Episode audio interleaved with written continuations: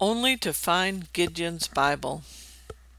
My family rarely stayed in hotel rooms when we were kids, so when I first saw a Gideon Bible, I thought it had been left by a previous occupant named Gideon. I thought nothing more of it until 1968, when I heard the Beatles sing Rocky Raccoon. Rocky Raccoon checked into his room only to find Gideon's Bible.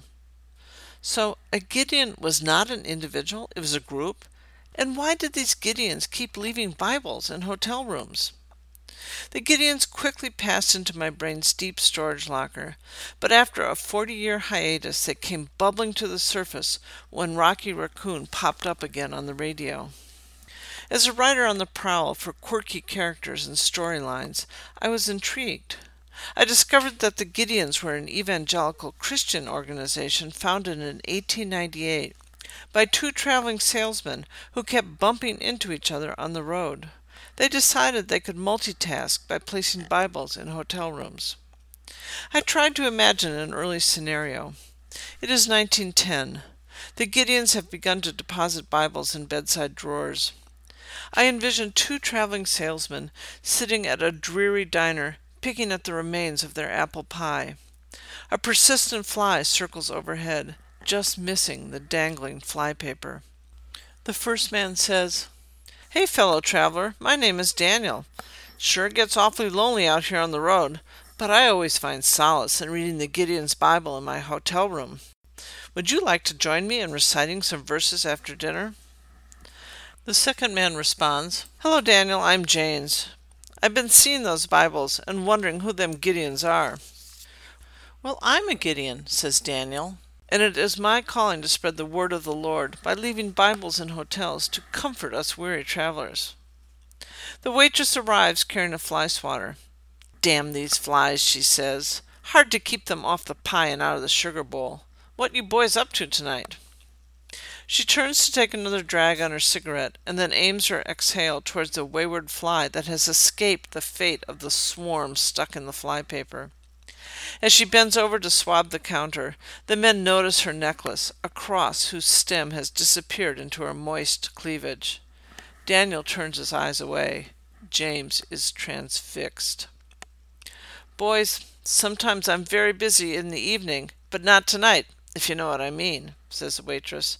A girl just likes to have some fun, and you boys might be just the ticket. She stares at James. Daniel's stool scrapes the worn wooden floor as he pushes away from the table. James, will you join me?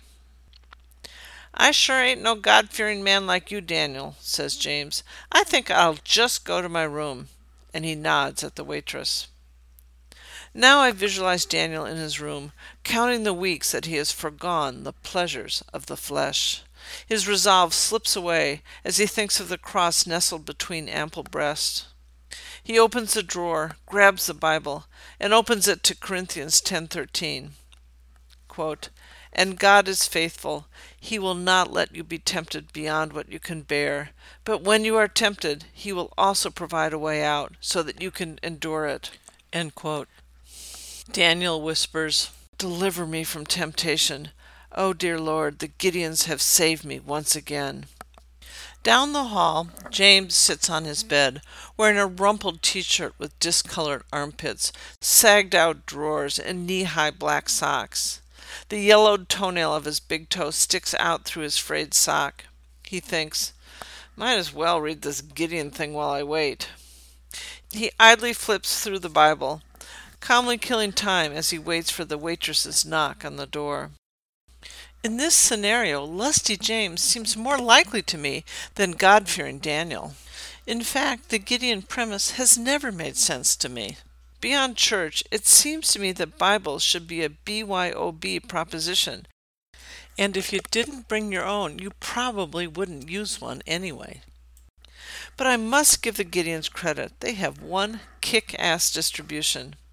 The Gideon website notes that their society has distributed over 2 billion Bibles, translated into over 200 languages.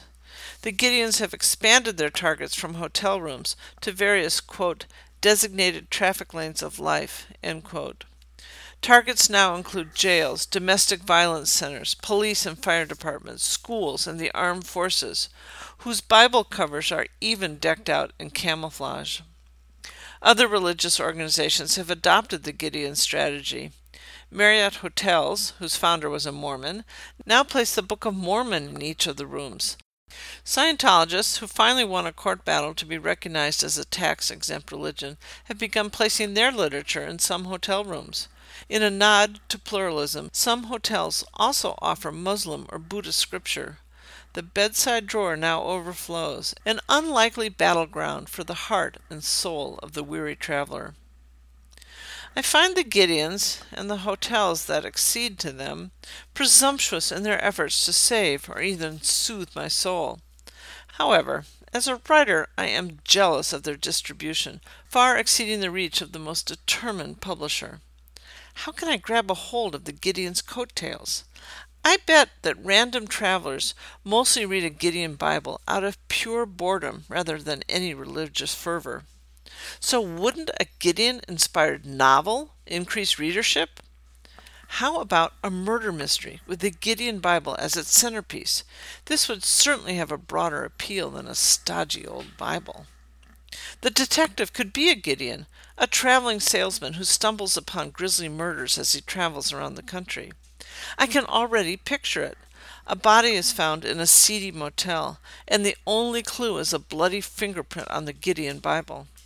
The Bible could be opened to a specific passage that provides the Gideon with a lead. He might suspect a sex or hate crime if the Bible is open to Leviticus 20:13. Quote, if a man also lie with mankind as he hath with a woman, both of them have committed an abomination. They shall surely be put to death. Their blood shall be upon them. The Bible could become a calling card for a serial killer. Another body is found at the Gideon's next stop. This time, the smeared blood highlights Deuteronomy 22:5.